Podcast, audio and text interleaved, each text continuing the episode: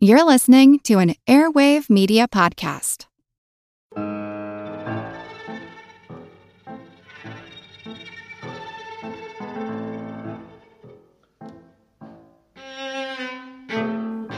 Music has charms to soothe a savage breast, to soften rocks, to bend a knotted oak.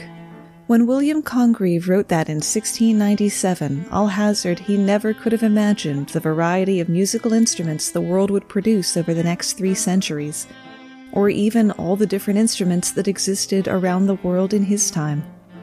Mankind has been using materials at hand to make music since the caveman days, and now we have triple neck electric guitars. My name's Moxie, and this is your Brain on Facts. As a long-time foreign correspondent, I've worked in lots of places, but nowhere as important to the world as China. I'm Jane Perlez, former Beijing bureau chief for the New York Times. Join me on my new podcast, Face Off US versus China, where I'll take you behind the scenes in the tumultuous US China relationship. Find Face Off wherever you get your podcasts. If you've ever found yourself wishing for an episode with more sound effects and intricate editing, you're in for a treat today. From simple flutes to enormous self playing art installations, the breadth of the heading musical instruments is enormous. This is another one of those topics where I had to decide where to draw the line, what makes the list and what doesn't. Some instruments are machines, some are sculptures, some are one off inventions just to see if the designer could. All of them are instruments in their own right, even if they don't make the list. There are four main types of musical instruments, or five depending on who you ask percussion, woodwind, string, brass, and keyboard.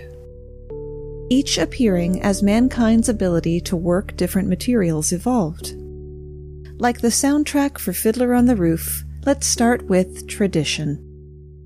Every culture on Earth began making music with percussion, hitting one thing with another thing to make a sound you like. The earliest evidence we've been able to find of drumming dates back 165,000 years. Evidence of this and all other prehistoric instruments is hard to come by, not only because of the vast chasm of time, but because they were made of materials that would have decomposed millennia ago, like wood, bone, and leather. That doesn't mean that no evidence exists. Fragments of bone flutes have been found in archaeological sites in southwestern France, dated between 20,000 and 35,000 years old. They showed evidence of being used extensively, with the finger holes having been burnished smooth by the player's fingers. A very nearly complete bone flute was found in Germany and was nearly twice as old as the ones in France.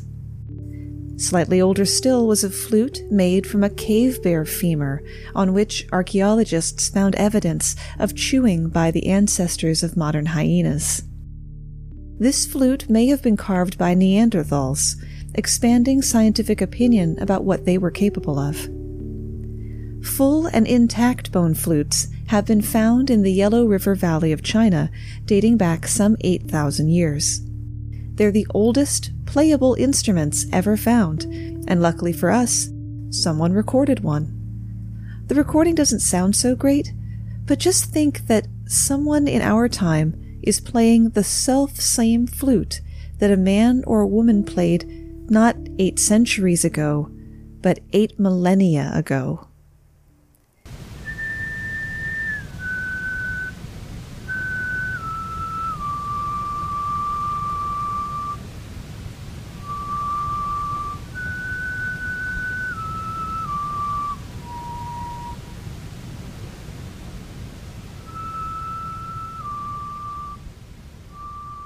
Different the world was the first time that flute sang.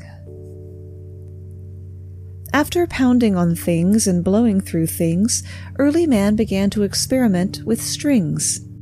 The earliest records referencing stringed instruments come from Mesopotamia 3,000 years ago, and fragments of a stringed instrument over 2,000 years old have been found on the Isle of Skye. They're lyres, little harps held against the body. Plucked instruments were eventually joined by bowed instruments. The first recorded reference to a bowed lyre was in the ninth century in Persia, and it was called a lyra. Though we don't have recordings of that, we do have the Chinese erhu, which evolved from a two-stringed lute, te jingqi, a thousand years ago and is still played today.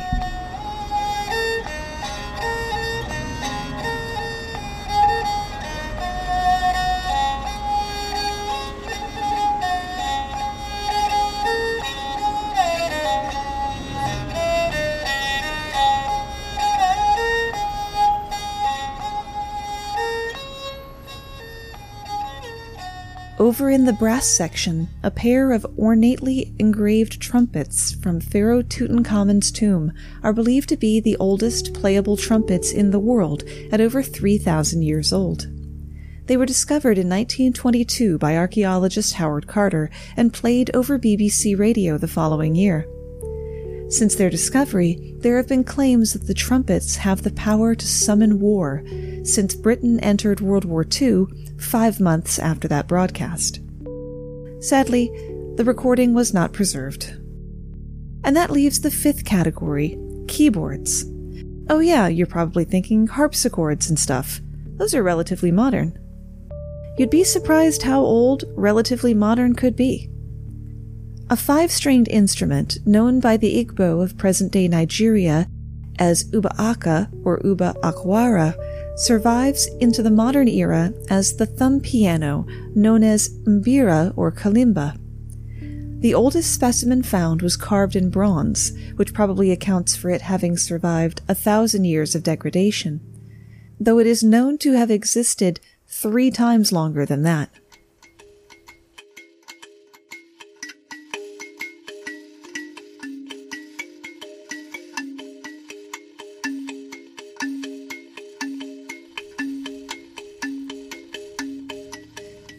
This oldest example is a medium sized circular instrument with eight bronze keys and carved with intricate patterns. As our mentions of bone flutes should indicate, musical instruments can be made from almost anything, even stone. It's called a lithophone, Greek for stone and sound, and it reaches backwards to Vietnam 10,000 years ago and forward to modern day Michigan. Picture a xylophone with carefully selected and shaped slabs of stone. Naturally, different types of stone make different sounds. Here is one made of granite.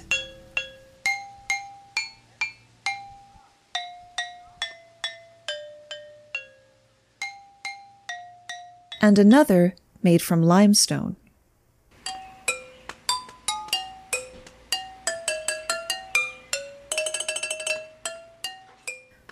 These were created by musician, artist, and educator Tom Kaufman. You can learn more about his musical sculptures at tinkertunes.com. If hard things aren't your style, what about carving your next instrument out of a carrot, a head of lettuce, or an aubergine? Never say eggplant if you can say aubergine. Vienna is home to the Vienna Vegetable Orchestra, a group that hits the greengrocer on their way to the concert hall. Before each performance, they carve new instruments from fresh produce. Each performance is different, varying with the vegetables available. They turn the veggies into recorders, castanets, whatever you call two things that you rub together. By the end of the performance, the veggies are pretty much shot, and the whole process starts again. Here in Richmond, Virginia, we have the Indigenous Gourd Orchestra, which is just as it sounds, but they add a few accoutrements like strings and drumsticks, and they also dress up in cool, funny gourd hats.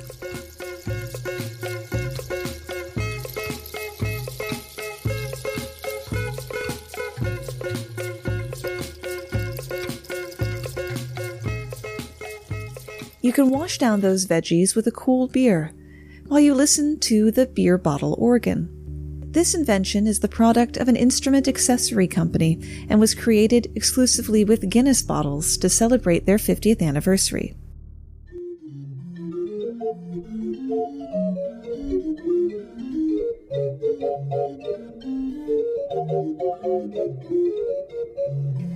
If you like your beer cold, which is not how to drink Guinness, cold is for Pilsners and light lagers, but don't get me started on that.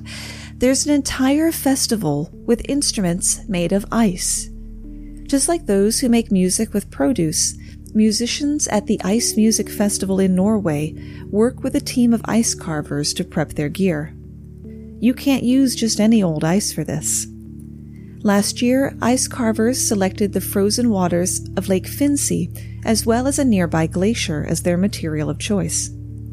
Armed with chainsaws, chisels, and hammers, they're tasked with the finger numbing process of fashioning blocks of ice into guitars, woodwinds, keyboards, and drums.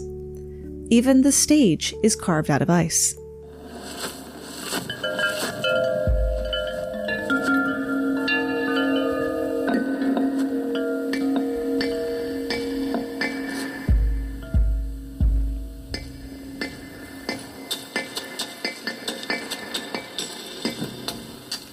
To ensure that there is enough ice to work with and that it will last long enough, the festival has been moved to Finse, as temperatures have been abnormally warm and getting warmer in Geilo, where the festival debuted in 2005.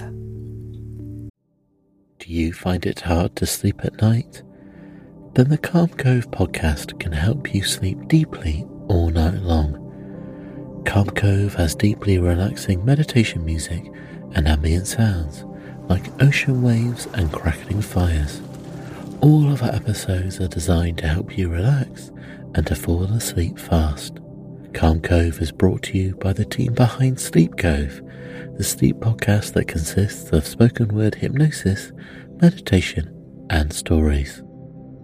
So if you want to listen to a beautiful soundscape tonight, search for Calm Cove on Apple Podcasts or Spotify and see how we're helping millions of people relax and go to sleep every night. Let Mysteries at Midnight be your destination for detective whodunits and captivating mystery stories. You'll hear classic stories like Sherlock Holmes, Agatha Christie's Poirot, and short tales from H.G. Wells, Charles Dickens, Edgar Allan Poe, and others. I'm Christopher, and I read these classic stories in the soothing style of a bedtime story, so you can listen to them in bed when you drift off to sleep. I also host the number one sleep podcast in the world called Sleep Cove, where millions drift off to meditations, hypnosis, and bedtime stories. We soon realized that listeners wanted to hear our mystery stories all in one place, so we created Mysteries at Midnight where you can listen to all new tales every week. Search for Mysteries at Midnight on Apple Podcasts, Spotify, or your favorite podcast app, and follow and subscribe so you don't miss out on new episodes. So why don't you pick a story now? And can you guess the twist?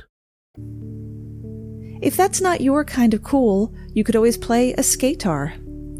The skatar is a guitar and bass made from a skateboard played and sometimes written by Keith Irish of the California band Punk as a Doornail, which mixes rock with avant garde, atonal components by means of the skatar. Being a bass player, when Irish was asked to join a band as a guitarist, he didn't have a guitar, but he owned a skateboard. So, necessity being the mother of invention, the skatar was born. If you're really into rock, there's always the great stalagpipe organ, Deep in the Luray Caverns of Virginia sits the largest musical instrument in the world. The great stalagpipe organ appears at first to be a normal organ, but instead of using pipes, the organ is wired to soft rubber mallets poised to gently tap stalactites of varying length and thickness.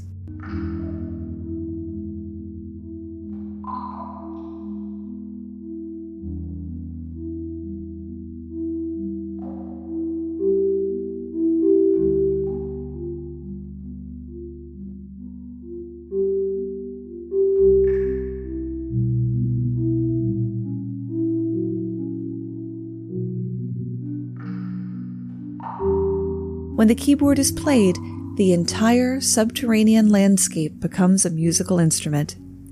In order to achieve a precise musical tone, stalactites were chosen from a range of over three and a half acres.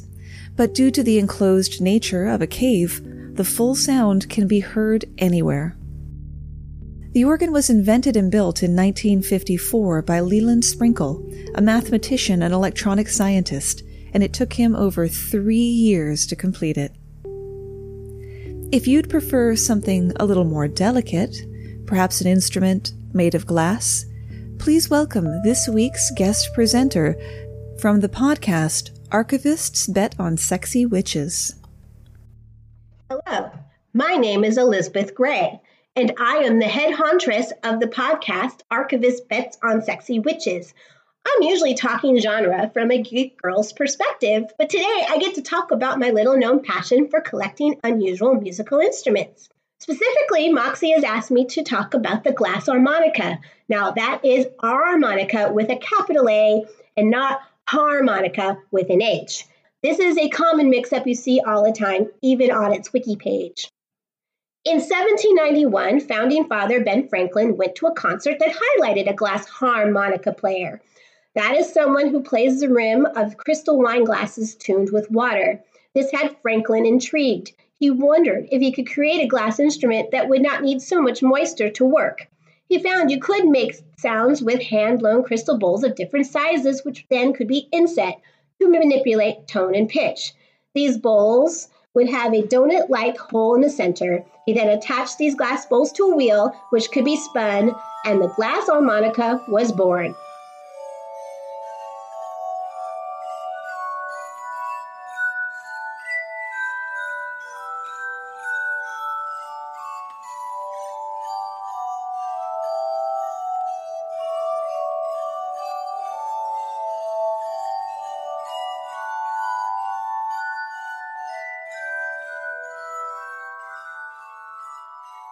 So, how do you play one? Well, a musician sits in front of the harmonica and plays it very much like a piano. Some have a hand crake, but larger ones have a foot pedal that controls the speed of the glass harp.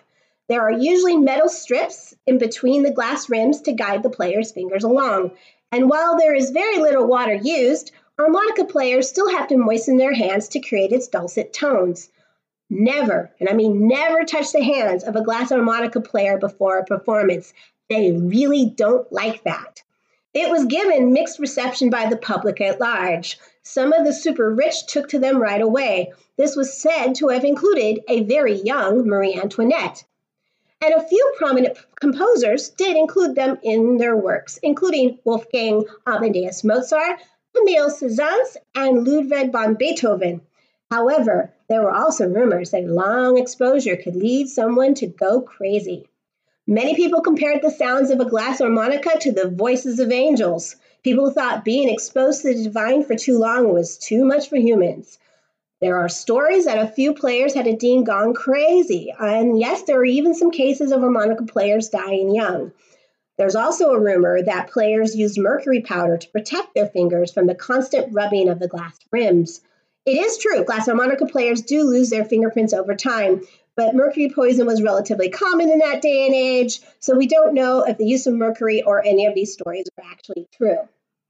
By the early 1800s, the glass harmonica had already fell out of fashion for various reasons, not the least of which was how fragile the glass instrument could be. But there are a few people around the world that still play a glass harmonica. You can even hear one to this day in the score of the Best Picture winner, A Shape of Water. So thank you for listening to me today about uh, glass harmonicas. I want to thank Moxie for letting me talk about this truly all American instrument and hope you join me for my season five premiere of Archivist Bets on Sexy Witches. It'll be live Tuesday, January 22nd at 9 p.m. Eastern Standard Time on Blog Talk Radio. Happy New Year and good film hunting. This is the head hauntress. Musical instrument making can get wild, as in wild animal. The charango is a small 10 string lute that originated in South America. The back of the instrument body is traditionally fashioned from an armadillo shell. When the Spanish came to South America, They brought with them the vihuela, an ancestor of the guitar. The native people liked the vihuela, but lacked the technology to shape the wood to make their own. However, there was a convenient resource nearby armadillos. Thus, the charango was born. It was a happy day for music, but probably a sad day for the armadillos. Though they do joke in the region that an armadillo has to go to a conservatory for at least five years to study music before it can become a charango.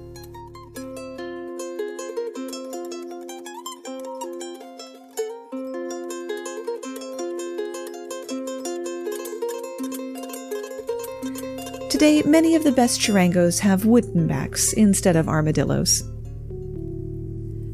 Domestic animals have their place in music too. In the Balkans, there exists a bagpipe called gaida bags, which are usually made of an entire sheep or goat hide. Different regions have different ways of treating the hide. The simplest methods involve just the use of salt, while more complex treatments involve milk, flour, and the removal of the fur.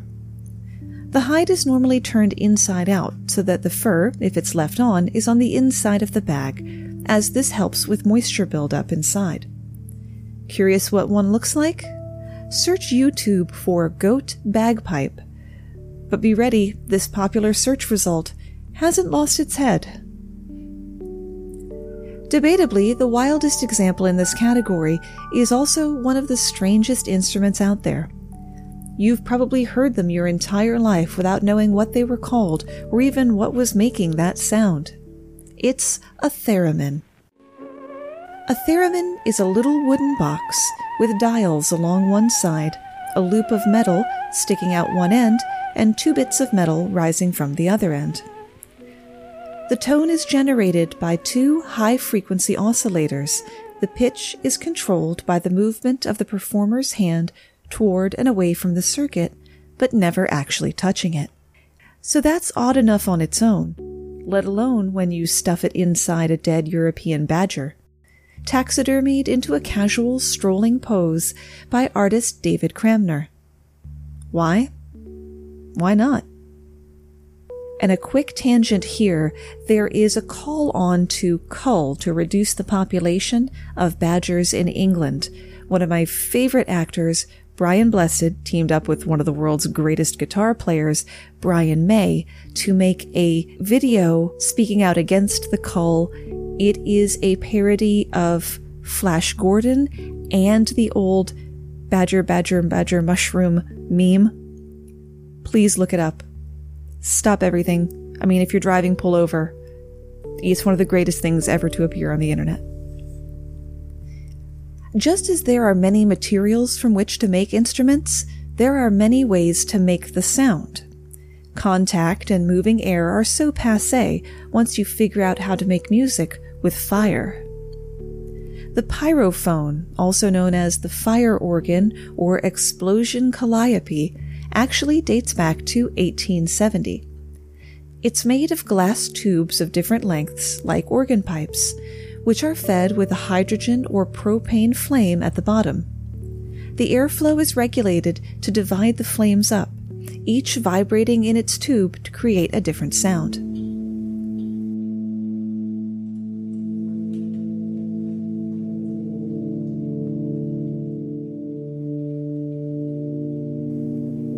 If fire isn't entertaining enough for you, how about lightning? The Zeusophone is a singing Tesla coil. For those who don't recognize the term right off, you know that thing in the Science Museum where you touch the big metal sphere on the top and it makes your hair stand up? Like that, but much bigger and more powerful. It's a variation of the solid state Tesla coil that's been modified to produce we'll call them generously musical tones, by modulating the spark output.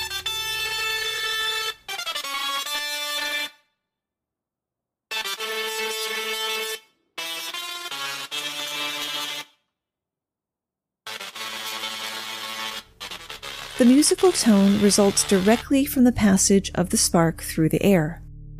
Because solid state coils drivers are limited to on or off, the sounds produced consist of a square waveform rather than a what's called sinusoidal wave, though it can produce some simple chords. That was a lot to take in, I know, but brace yourself, because there's more and it's even better. Remember last week I said don't sign up to the Patreon right now? That still holds true, because next week I launch a limited time exclusive special offer. Those who become members of the Your Brain on Facts Patreon during that two week period between January 29th and February 12th, which will be our one year anniversary, will receive benefits only available for those who sign up during that period. Also, I'm going to be increasing the benefits across the board whenever you sign up. There will now be two mini bonus episodes a month, one available for even the lowest tier. What are the other benefits? You're just going to have to wait and find out. Keep an eye on our social media, Facebook or Instagram slash your brain on facts, and Twitter slash brain on facts pod for more details as we get closer to the launch. Continuing the theme of natural elements, but perhaps something a little more gentle than lightning, we look to the wind in the Aeolian harp. Named for Aeolus, the Greek god of the wind, the traditional Aeolian harp is essentially a wooden box with a sounding board that has strings stretched lengthwise across two bridges. It's often placed at a slightly open window where the wind can blow across the strings to produce sound.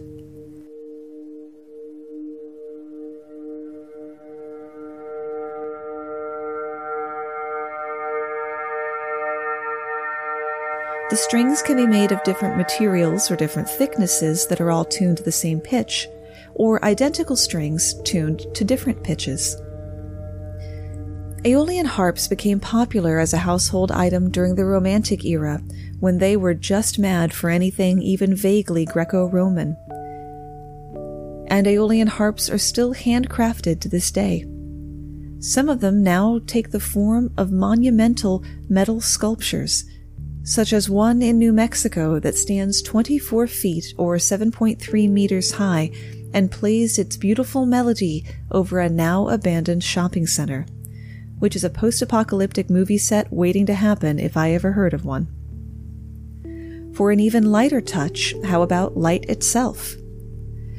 Professor Scott Hall of Cogswell Polytechnic College has used modern technology to create a theremin type instrument that's really one of a kind. The Optiv Video Tone projects video onto the ceiling from stock footage, movies, etc., and simultaneously responds to the images with different sounds like tones and buzzes. Professor Hall can control the images to control the output of the sounds, thereby making music. Say you're in the mood for something more subtle the very road beneath your feet can make music, or the road beneath your car, anyway. There are a number of musical roads throughout the world, from California to Japan to Denmark, where the first one was created in 1995. Grooves are strategically carved into the road surface that change the sound of your tires as you drive over it at the correct speed. Like a rumble strip on the highway if you tuned it.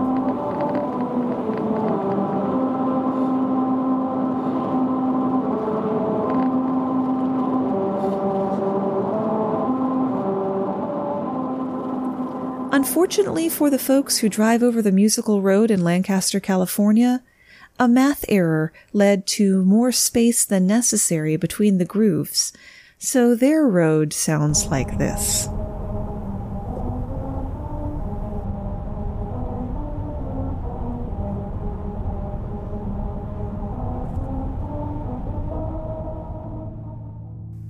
Now, size really matters when it comes to musical instruments.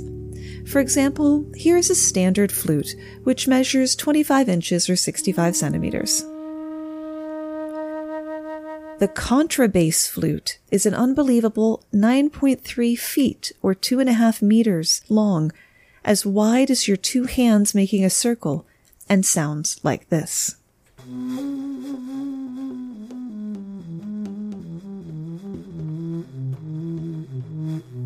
They're so big they can't be held when playing and actually stand on the floor the way a cello does.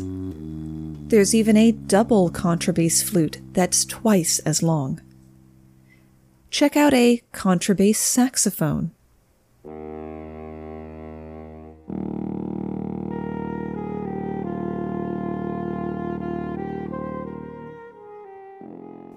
The contrabass clarinet.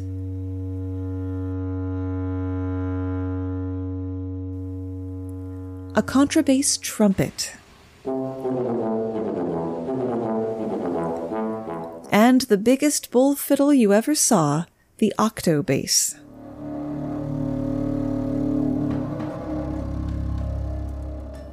And that's where we run out of ideas, at least for today. I'll leave you with one of my favorite instruments for a very specific reason. Lovers of the dark crystal should remember the branch recorder type instrument that Jen the Gelfling played. I'd include a clip, but I'm pretty sure Disney owns the movie now and I would get my cute little butt suit off. That sound comes from a real instrument, not a synthesizer. It's called a double flageolet. It's like a swollen bassoon mouthpiece with two wooden flutes sticking out the end of it.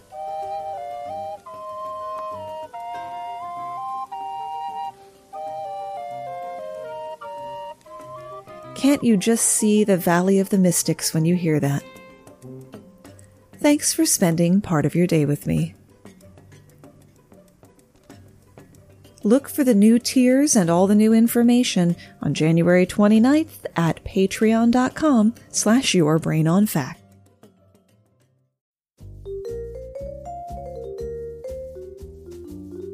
Do you love history but hate when it's stuffy and boring? Well, look no further and join me, Katie Charlwood, your friend, the neighbourhood social scientist and reader of books, as I delve into unsolved historical mysteries, murders by gaslight, and of course, women who have been misrepresented through all time. On Who Did What Now, the history podcast that's not your history class. Listen wherever you get your podcasts.